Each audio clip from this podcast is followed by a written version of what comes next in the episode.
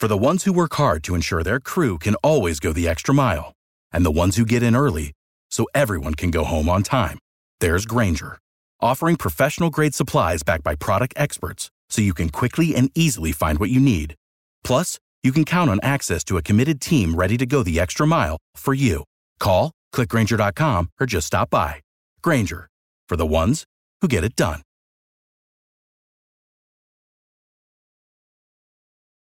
Every team, every topic, everywhere. This is Believe.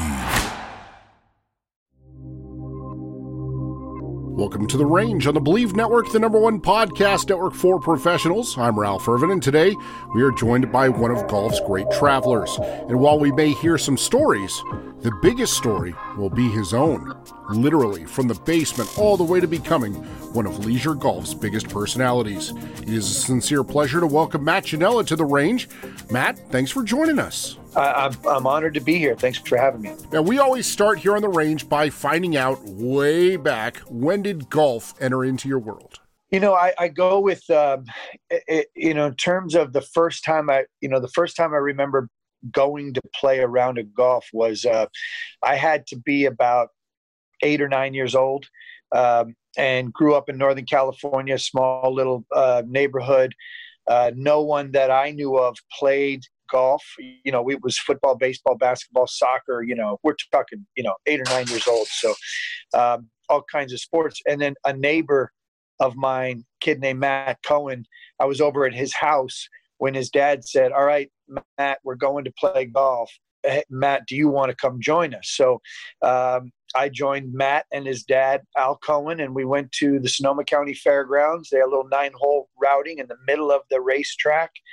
Um, it's there to this day, and uh, you know nothing to speak of other than there were nine tees, nine greens, a couple little you know ponds, and uh, I just remember feeling like, uh, how do you do this? And I got a little instruction from Al Cohen, and essentially he gave me a nine iron and a ball and tee and said, you know, tee it up wherever you want. And uh, he gave me my first little tips. And, you know, I remember that round and remember thinking, wow, I get to tee it up anywhere. I, I could put it on this tee because obviously that allowed for me to get the ball airborne. And I was hooked. I, I remember that day and that round and having fun. And then from there, I think my uncle Tony took it, took it from there. My uncle Tony was a scratch golfer when he was 18, grew up in the Sacramento area played very high high competitive golf, but at that time pros weren't making much money, so he chose uh, you know work life, but stayed really competitive. And he was the guy who really put a club in my hands, taught me the grip, and sort of taught me the nuanced aspect of the game. You know, all the all the nuances of the game. Now, you grew up in Northern California like I did, and the PGA Tour wasn't really a presence. I mean, you had Scott Simpson winning the U.S. Open at Olympic, and otherwise it was essentially what went on at Pebble Beach, and that's a world away. So, so how is it that you knew that you wanted to be around golf as a profession when it really wasn't in front of you? I remember going over to Silverado, so in Sonoma County. I remember, I remember as a kid going over to Silverado and getting an autograph from Arnold Palmer. He he had played that round over there. My dad took me over there. Uh, there was a lot of guys. You know, I remember you know Chi Chi Rodriguez and Lee Trevino. I remember seeing guys that I you know know, know to this day and getting an autograph from Arnold Palmer, and I thought that was pretty cool. I went mm-hmm. to the Olympic Club for that U.S. Open. Uh, Scott Simpson. I remember.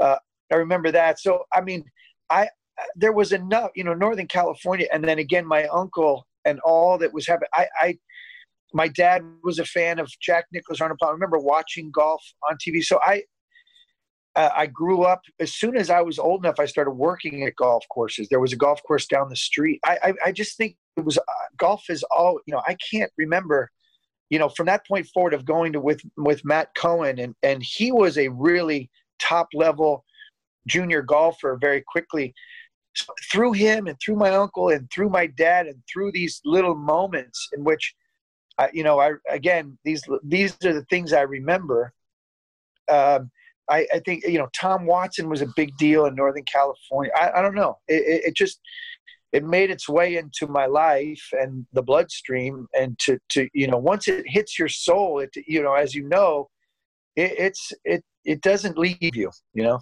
No, absolutely, absolutely, and and you played golf at St. Mary's. Yeah. But it was your overall love of sport that really opened the door to your career because you were excited just to be around sports and that led to a job covering football. Yes, for me, my goal was always to get paid to follow sports. It, it wasn't, you know, I, I just felt like, wait a minute, if there's a way, you know, if, if when you're young and you're trying to figure out a career and, and sort of that whole, you know, concept of, uh, of a professional life, for me, I wanted to be the play-by-play announcer for the San Diego Padres at an early age. I would, you know, fake. Uh, I would tape fake baseball games and announce games into this recorder so that my dad, you know, could pick them up in the morning while he was commuting to San Francisco and listen to these mock games. Um, so I had this love of sports.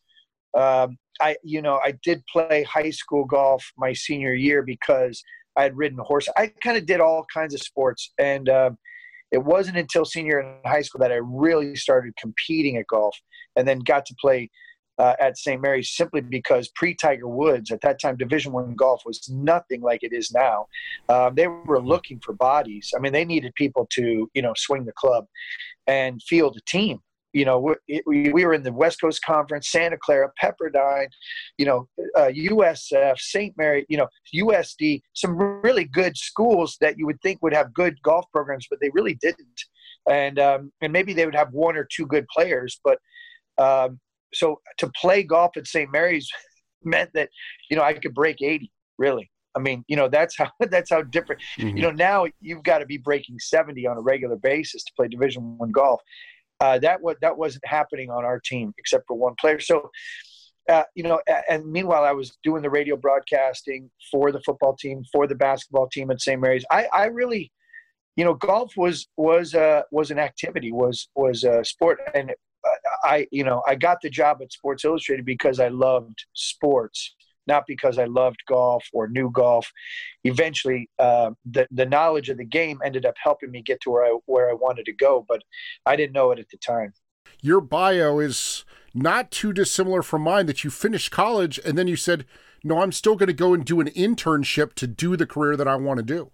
Yeah, well, I mean, internships back then were normally like you try to get internships while you know while you're in college. Now, back then, you sort of went to you went to college and then you would you try to get internships I, I, guess i guess would be one way of, of looking at a difference between uh, then and now and um, the internship at sports illustrated um, was a situation where they probably normally gave it to people who were in school i actually had to enroll in college uh, uh, enroll in a, a, sort of postgraduate college program in order to qualify for the internship for Sports Illustrated. Mm-hmm. Um, so I, um, it, it, it, was it, it, was a different time, you know. Um, and and I had moved to New York City. I was going to try to apply to a job at ESPN. Um, and, so I, I graduated in May of 95 in, in september of 95 i was going to try to get a job at espn as a production assistant and there was this t- gap time in september in which my parents moved to new york i helped them move to new york and called Sports Illustrated and said, Hey, I, I've been carrying cameras for your photographers at 49er games in college, you know, on the side for seven. You know, if you need anybody to carry cameras, I'm out here in the Northeast, you know, I'm, I'm available. And they said, Why don't you come on in? Uh, we all, you know, uh, come meet the photo department, you know, this and that. That trip of going into Sports Illustrated ultimately led to the internship that I got in the communications program, which led to the job in the photo department, which led to the job as the golf photo editor at Sports Illustrated. So it was timing and um, happenstance and, and being in the right place at the right, you know, all of that equals opportunity like an internship at Sports Illustrated, non-paid, mind you. You know, mm-hmm. they oh, weren't paying, but uh, it was worth. It was worth. It was worth whatever. You know, you can't put a price on it really. We have lots of people talking about, you know, their business careers here on the show. And really, I mean, it was timing and, and maybe some luck, but also a lot of hard work that really got you noticed. Well, you know, uh, you know, of co- of course, if you look back at the moments in which that that, that are game changers, career changers that happen, um, it's someone you met, someone willing to take a chance on you, uh, being in the right place at the right time, uh, uh, uh, put, putting in the work, making one more phone call, sending one last email. You know, like one. It it takes all of that to get the break that you need or the breaks that you need. I mean, it's it's funny, but um, but at the end of the day, even if you get the break and don't put in the hard work, it could you could you could let that opportunity go by.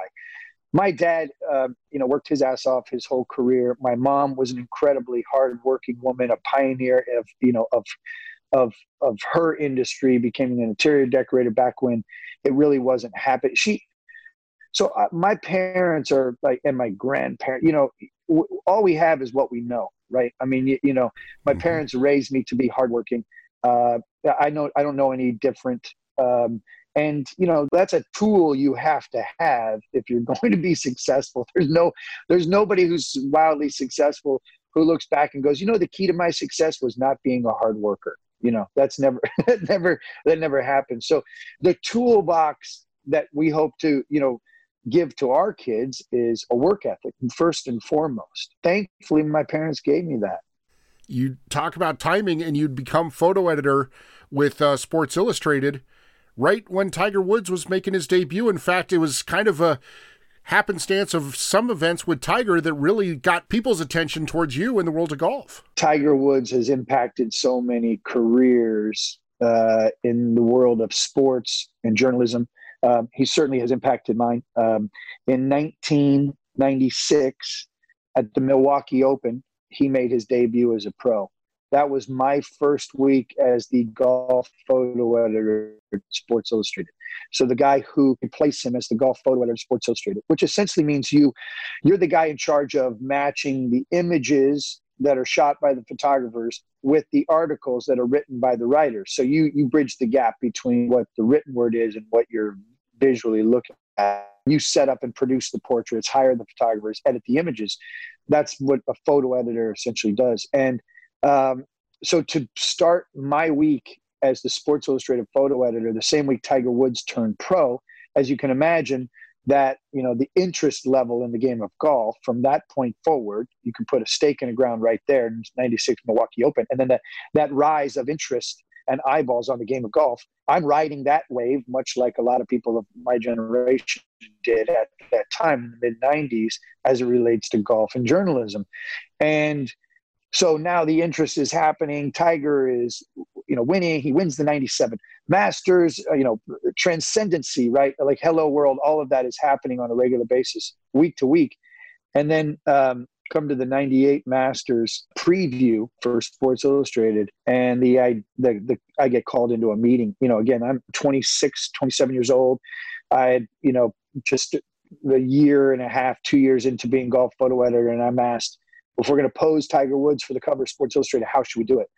And um, ideas are being kicked around. Ultimately, the idea that I put forward is tiger with a tiger. No one's done it. No one has posed tiger with a tiger. Mm-hmm. And I'm thinking, what about a tiger cub? Like here is this tiger, tiger cub essentially, uh, surrounded by a bunch of cubs. You know, like you would see, you know, with Johnny Carson, Jay Leno. I grew up watching sure. those show. I always thought it was cool when they'd bring the animals on. So I thought, let's let's you know, what about that? And you know, the managing editor Bill Colson at the time, I'll never forget. He kind of leaned back and said, "He's not going to do that. We're not going to do that. That's not going to happen." You know, what uh, what are the other ideas? And I was like, but wait a minute. If I can get Tiger to pose with the Tiger Cub, is that cool? You know, do it fine, but got to come up with other ideas that are actually going to happen. You know, and it's a long story. It's uh, it's it's definitely one of the moments that changed my life and my career. Um, ultimately, I tracked down a, a, a trainer in Florida. We went to Isleworth Country Club. He brought, you know, four tigers, two massive, like six to 800 pound tigers, and two 200 pound tiger cubs. The tiger cubs were wild and crazy and not trained, and they were not able to be a part of this photo shoot. Yeah. But he brought them, thankfully, you know. And the and the one and one t- eh, there, was there was humps and bumps and calamity of errors in weather. Um, tigers uh, were slipping and falling and you know crapping on the backdrop and you know it was just a, it was mayhem. But we stayed the course, and because we had time before Tiger showed up, to try to get all this organized. And um, ultimately, you know, it, it, it, the, the the art director site kept saying like, "Hey, if you want to pursue this, it's on you. I'm out. Like, I'm. I don't. I don't think we should pose the mass, the current Masters champion, these animals, small little ballroom at Isleworth Country Club." Given the fact that these tigers just don't look like they're they're they sh- they're safe to be around. I mean, they're wild animals, and um, and sure enough, the trainer got one of them uh, under control. And Tiger, being the animal lover, is very, very well documented, grew up watching a lot of Discovery Channel, walked in the room with uh, Butch Harmon and his uh, agent at the time, Hughes Norton. And Tiger took a beeline right for the Tiger. He was, you know, he was way more like everybody else would have been like, "Whoa, what the heck?" Tiger went right for him. Like I'll mm-hmm. never forget it. Tiger saved my saved the day. He was willing to do it. Was curious. Was you know was courageous. I mean, you know, I, I wouldn't have done it. I'm not sure I would have. You know, and ultimately he he posed with the tiger and we got the images and it became the 1998 you know masters preview cover of you know and eh, that you know it was just one of those moments you got to have a couple of those moments where you put your ass on the line and you get it done and you deliver the goods and you exceed expectations. And it was it was you know it's it's it's a couple of those moments that sort of made my career for sure. And it gave you that golf cred that opened the doors to you that ultimately took you to golf digest. Yeah so that one you know so here i am at sports illustrated surrounded by the all you know back back in the mid 90s sports illustrated mattered as you know. I mean that was a mm-hmm. that was a critical source of of of of news you know we're talking about a news weekly essentially that concept is dead, right? There's no, you know, the idea of a news weekly. There's the exceptions. I mean, um, but at, at that time it mattered, and um, and and so I'm at Sports Illustrated. I'm in my you know mid to late twenties. I'm surrounded by all these very talented people, and the the thing that was most curious to me was I I, I, I, I started falling in love with the concept of telling stories instead of helping illustrate the stories. Mm-hmm. Um, I started realizing that the, the power of the written word uh, actually had more of an impact than anything else that I was that I was seeing. So it was in uh, the uh, like let's say 1999 when I applied to Columbia Journalism School. Uh, I was 29 years old, and uh, and I got into that program so while I was at Sports Illustrated, I was inspired to go back and get you know get get more training, um, become a writer, so to speak. At that time, uh, so midway through that program at Columbia University, while working at Sports Illustrated, I got hired by Golf Digest to be the director of photography, in part because of my relationship with Tiger Woods and his team, because um, Golf Digest had a relationship with, golf, uh, with Tiger Woods. So I was brought in to kind of help elevate the level of images at Golf Digest and Golf World magazines. So in 2006, he hired me to be his um, to be his travel writer. That you know that that degree, going back, I tell kids all the time. You know, I didn't go back to Columbia until I was 29. I didn't get my I didn't get my my master's degree until I was 31.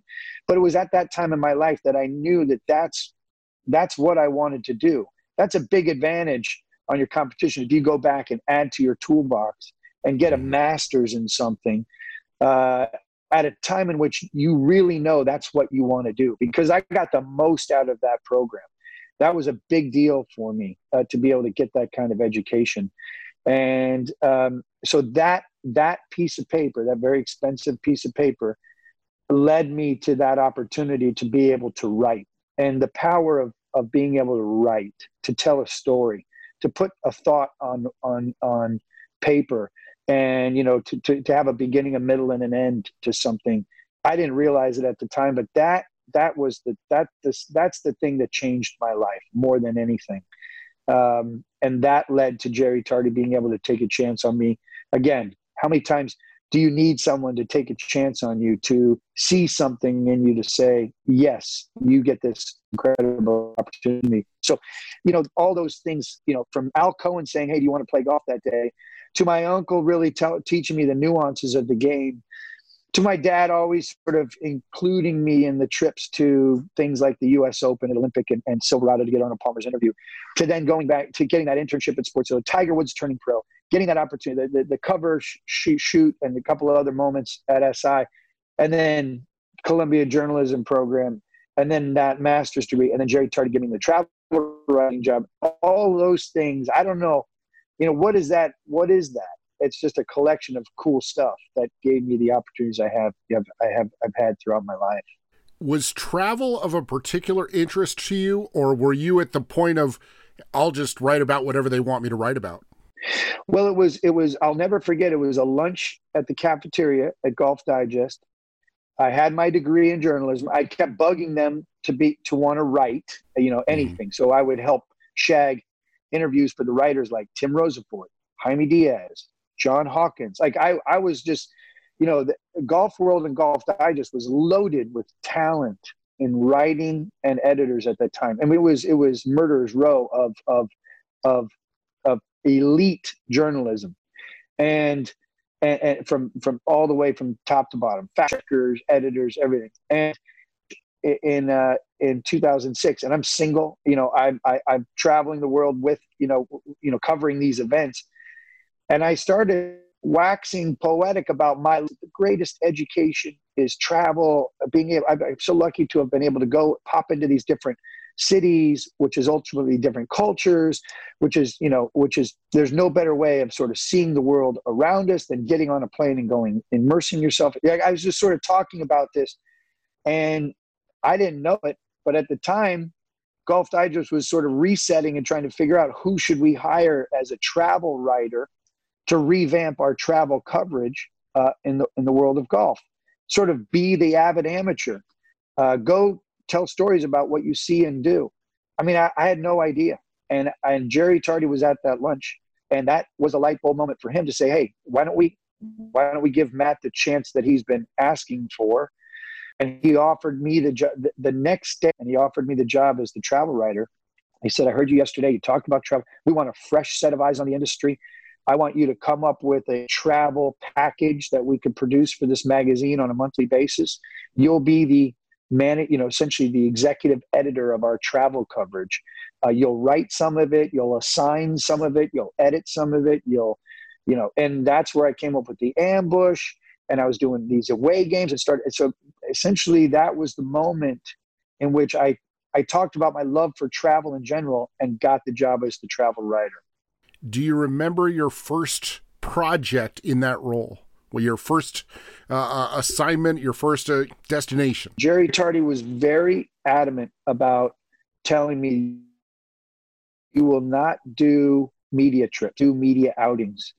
You, we are not going to do this coverage of travel by having you go and be a part of these paid for. You know, hey, we're bringing a bunch of journalists in.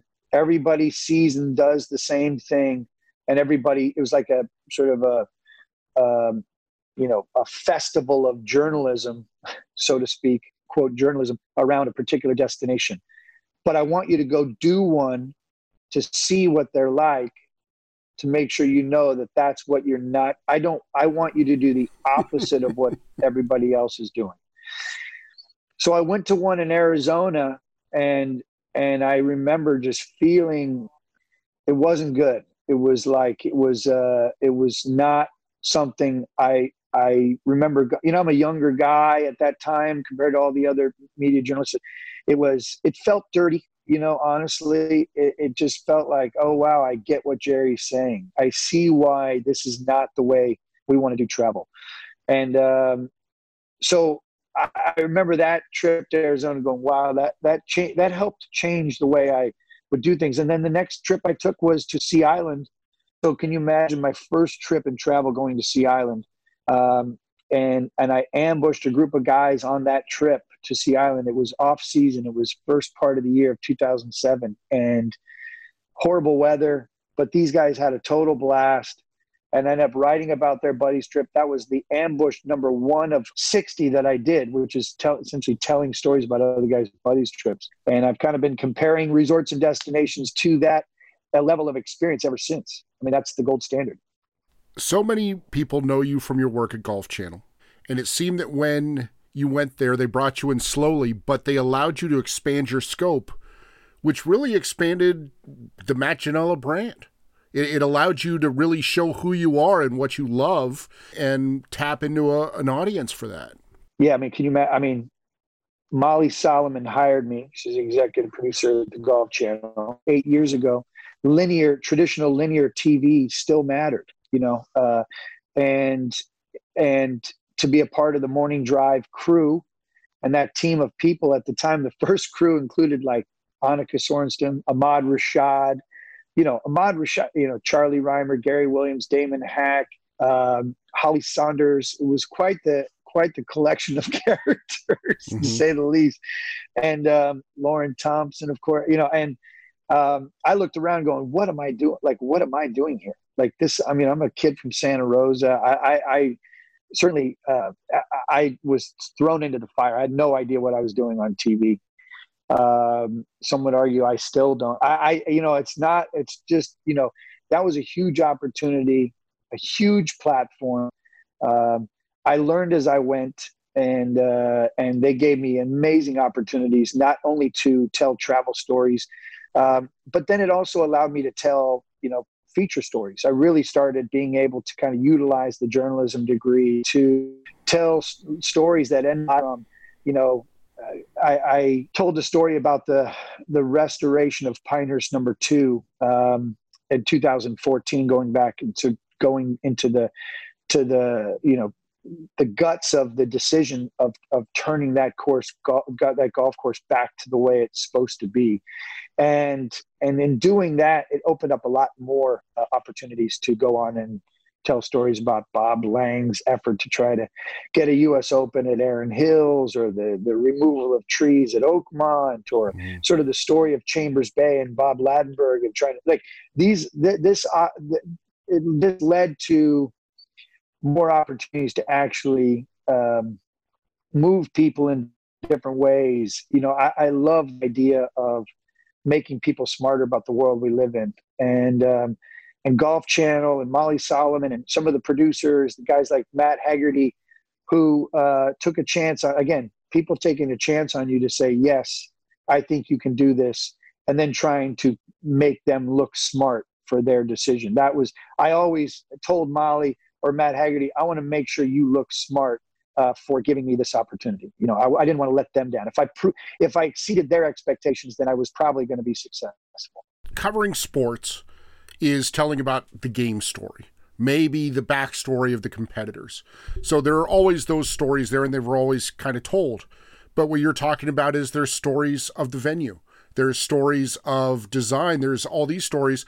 I know I started the golf spotlight in 2005 because I was living in Orlando and I was seeing guys playing golf in cotton shirts in the middle of the summer and thinking if these people only knew that there's new performance fabrics that can make their day more enjoyable and getting into the stories of clubs and technology and innovation that way. There's so many different areas where there are stories to be told, and that's kind of the beauty of golf is it really opens up for all that. You know, I think when you start the game, you don't realize all of that.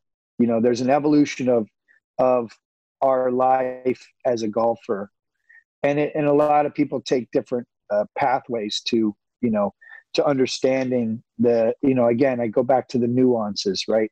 When you first start you want to try to like you want to be able to hit the golf ball and then you want to be able to shoot good scores be respectable. And you start realizing wait a minute there's so, there's more to this game. There's why do i like this course versus that course? Why do i like this hole versus that hole? Why does this shot uh, bring out all of these emotions or feelings in me versus that shot, mm-hmm. which you know, it, you know, it's it's forgettable. Um, and then you start traveling to play golf, and you realize, oh my God, look at how golf is a part of this culture versus that culture. Uh, then you go to the home of golf, and you realize, oh my God, this has been going on for centuries you know then you start piecing this all together and you know you you do reading you get some perspective and then you get older as a person you start realizing your own mortality and then there's the spirituality the camaraderie you you you you grow apart from friends but then you get back together with these friends to play golf for 4 days and does the where does golf where does the actual shooting a good score fall in at that time? You know like you know, the actual shooting a good score falls down the totem pole or the list of priorities. And what moves up the list of priorities is being able to be with good friends or family and having those walks along the spiritual coastlines of, you know, Oregon or California or Ireland or Scotland or, you know, you start interacting, then it becomes it becomes more of a spirituality, becomes, you know, honestly, golf is basically my religion, you know, because I get reflective, you know, uh, on a golf course. I, I, you know, that's those feelings you have with the family and the friends. Those, that's the kind of stuff. So that evolve, you evolve, and then so my storytelling has evolved through the game, um, through my evolution and connection to the game. Uh, you know, I, I, always say that if you sucked out of my life everything that has had something to do with the game of golf, I wouldn't have much. You know, I, I wouldn't uh, because the people I've met, the things I've done, the places I've been, the memories I've made, all of that is pretty tied to the game of golf. And can you say that about any other sport? I, hard, to, it, hard to do. No, it really. I mean, say there there there's a certain aspect that is to football, having you know played it, where it's, but it's not something you can do for a lifetime. It's it's something that lingers with you for a lifetime, but you don't get to do it for a lifetime the way you can with golf, and that's what makes it so unique. Golf is is is life, and life is golf. I mean, if if it's in you, if it, if it's if it's part of you, like it is me, and it is you, and so many of our friends and and family members, if it's part of you, then it's something you're going to do for life. And what a mm-hmm. cool thing to have.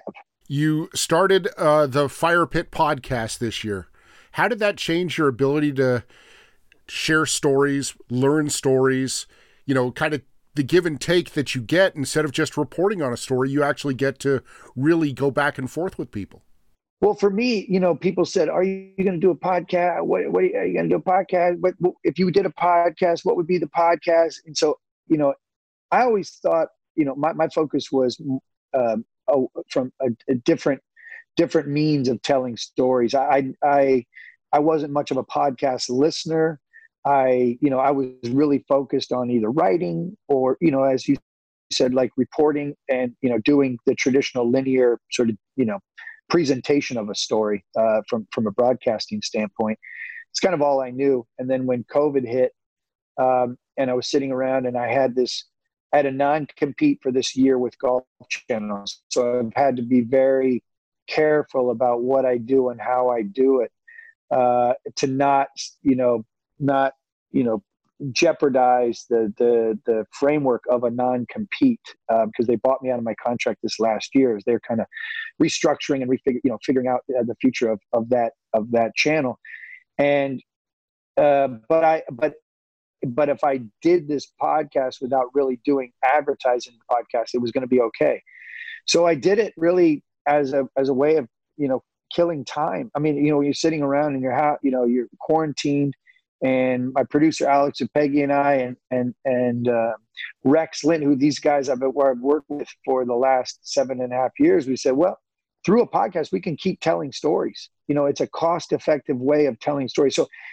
I always would say, "Oh, you're gonna do a podcast." I said, "I've done a bunch of podcasts. It's called an interview. You know, what what what you're doing right now? You're interviewing me. You could you could take this information and do it and cut it up and, and put it out in a million ways. Right. You could do it as a social clip. You could do it as a short digital clip. You could do it as, hey, listen to our entire conversation. You know, that's a podcast. Well, I, I mean, you know, I've done a million podcasts then. I've recorded interviews of me trying to get to the heart of a matter with with another subject. So I was like, okay, let me. Sit. But then I was like, how can I do it a little differently? So then I I I thought, well, uh, you know, about two or three into it, I thought if I add more voices to tell one story, it gets more interesting. If I add sound effects, if I add sort of the background, if I can, I, I you know, taking my background in radio, uh, which goes back to you know pre-college even, and then in my college days, uh, and sort of creating an audio experience and then the reporting you know background of columbia journalism school and being around immersed in places like sports illustrated golf digest and golf world. And then my experience at golf channel and my contacts and my my you know knowledge of the game. How can i make all of those into something that's somewhat unique? So the idea is we take one story and we tell it through multiple voices chop it up and create one narrative that gets you that beginning middle and an end about one particular subject matter. So, and then add in all the audio uh, accoutrements, you know, around it. And and that and I've I've I've fallen in love with this form of storytelling. I um, and and the idea that these are the kind of stories you'd listen to around a fire pit or tell around a fire pit brought us to the name the fire pit. My daughter ended up uh, creating the logo, and it, you know, it's it was it was this fun uh, interesting thing to do during COVID, and now it's going to it's going to change what I do going forward and how I do it going forward. So, creating multiple verticals of a new production, uh, uh, pro, uh, a, a new production company, the podcast is going to be a key aspect of all of that, uh, and and I love doing it. Well, and you team me up right there. What's next for you?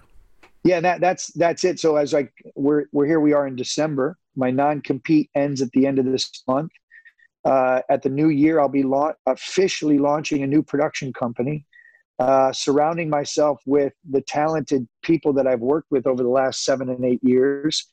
And um, I've created a, a, a, partnership, a distribution partnership with Golf Digest and Discovery. So in a way, I come, I'm coming back home to the mm-hmm. Golf Digest family, group of people who I really uh, appreciate and respect, uh, and with way that they do uh, what they do. Uh, most notably, again, Jerry Tarde, uh, guys like Max Adler, Sam Weinman, Alex Meyer, you know, uh, Mike O'Malley. These guys, all these guys are all familiar to me. I, I, I, I you know, I always say I basically grew up um, working at Golf Digest. Eleven years there, learning, you know, uh, learning how to report on the game of golf. So to go back there and their partnership with Discovery Media is attractive to me because it, you know it's even more global than it was before, and the, all the various uh, platforms that they have to offer. So I will. I'm bringing back the ambush. So I'm going to bring back the ambush as a kind of a digital series stories about people's buddies trips. I'll continue to do travel the way I've, I've always done it, uh, but even more raw and organic and authentic than ever before uh, because I have the freedom to do that now. Uh, the pot, the Fire Pit podcast will be a big part of what I do. I'm in search. I, I'm in search of good stories, and then how they get distributed is probably going to be a little bit of everything. So social, digital, medium form, podcast, long form, feature, long form. I'll, I'll still t- talk about the news. I'm going to have merchandise. Like you know, these garage band production companies are not unlike what we see from Barstool no laying up. This is this is happening now. People just realize that everybody has a platform uh, uh, you know opportunity look at yourself you you you have an interest you have a passion uh, you have a platform uh, and so then you you come up with a, a concept and you form a voice a, a, perspective on a variety of things or maybe just one thing uh, maybe you know golf for example well I'm, you know, and for several years now, I've I've been forming what I would call a garage band production company, surrounding myself with talented people who want to help me uh, go tell stories. So for me, I'm just looking for great stories. Uh, I feel like I have a good toolbox of how to tell those stories, and uh, I have a good, great team around me who want to help me tell these stories. Uh, I have a platform and an opportunity to impact, uh, you know, not just the game in which I love, which happens to be a lifestyle, but you know, the world we live in, uh, to help educate people, to inform people, to inspire people, and in some cases, entertain people. Uh, that is my priority list: inform, inspire, entertain, in that order and that's what we hope to do. Uh, I'm looking for great stories, and then I have a wide variety of ways in which I can distribute those. We always wrap up our talks here on the range by going into the Wayback Machine and looking back over time. So, for me, I want to know is there one special trip that you've taken, whether for work, whether pleasure, whether it's a group, where it just it's like the ideal, it's the gold standard. There's nothing that's going to match it in your mind, and that's okay. You know that you've already achieved this perfect golf trip. Uh, honestly, I'm, I'm, I can I can I can tell you that I I'm so lucky, and I don't take it for granted, and I truly appreciate the fact that I have so many to choose from. You know that that's mm-hmm. that's an amazing thing for me to be able to tell you, and I mean it, you know, wholeheartedly. Like I can't believe I have so many trips to choose from, but the one that the one that like you have to do that I did that sort of changed my life is I went to Scotland. Uh, Alan Shipnuck and I were young 20 somethings uh, working, you know, working at Sports Illustrated at the time and we rocked up to the old course. We we got there super early. We queued up in the in the line to try to get out.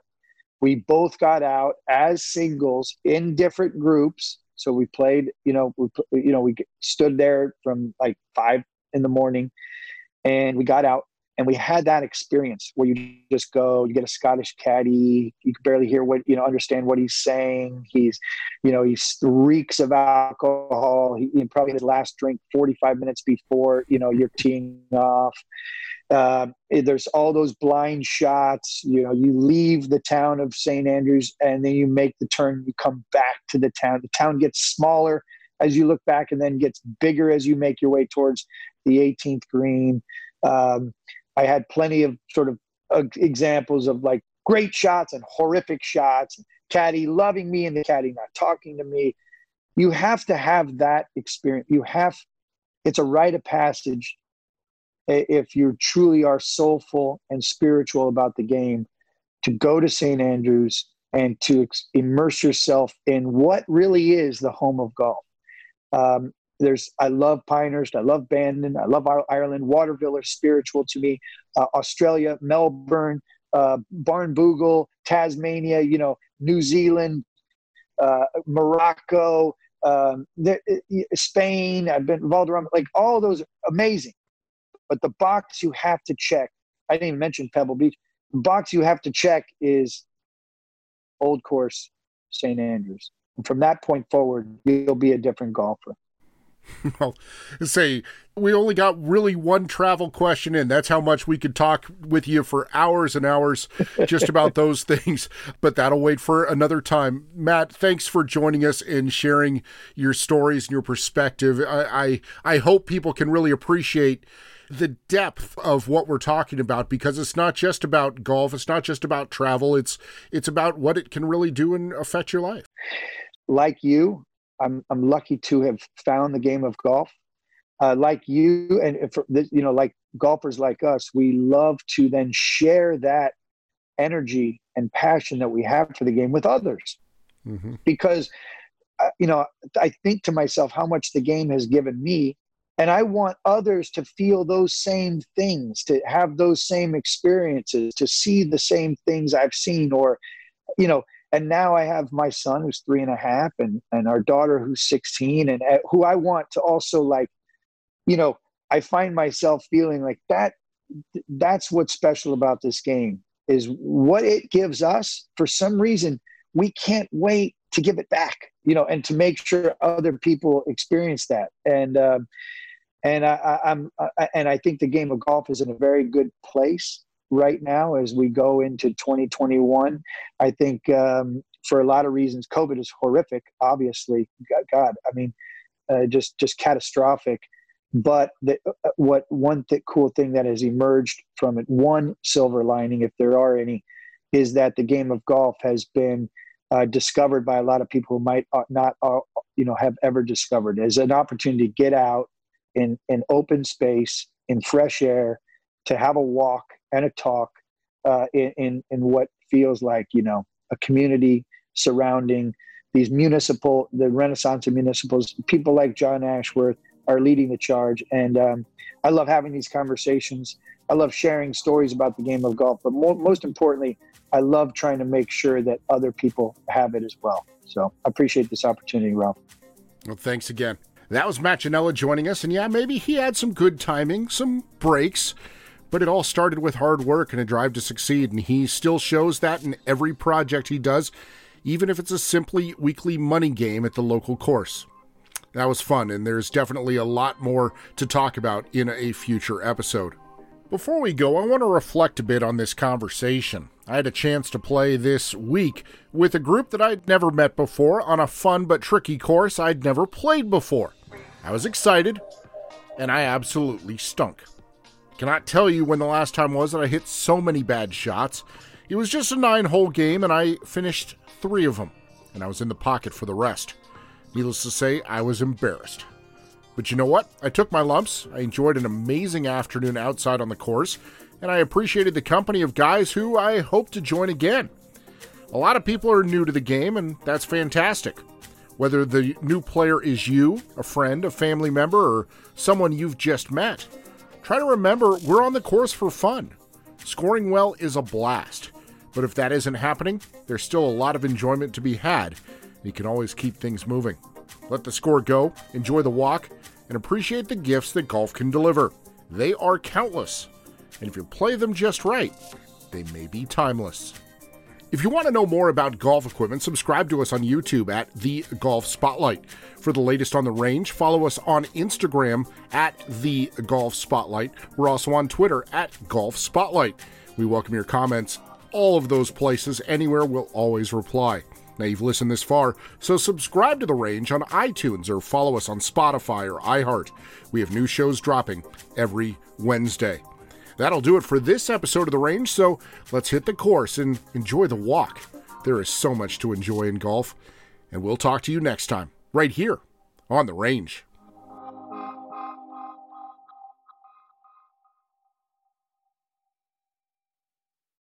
Without the ones like you, who work tirelessly to keep things running, everything would suddenly stop. Hospitals, factories, schools, and power plants, they all depend on you. No matter the weather, emergency, or time of day, you're the ones who get it done. At Grainger, we're here for you with professional grade industrial supplies. Count on real time product availability and fast delivery. Call clickgrainger.com or just stop by. Grainger for the ones who get it done.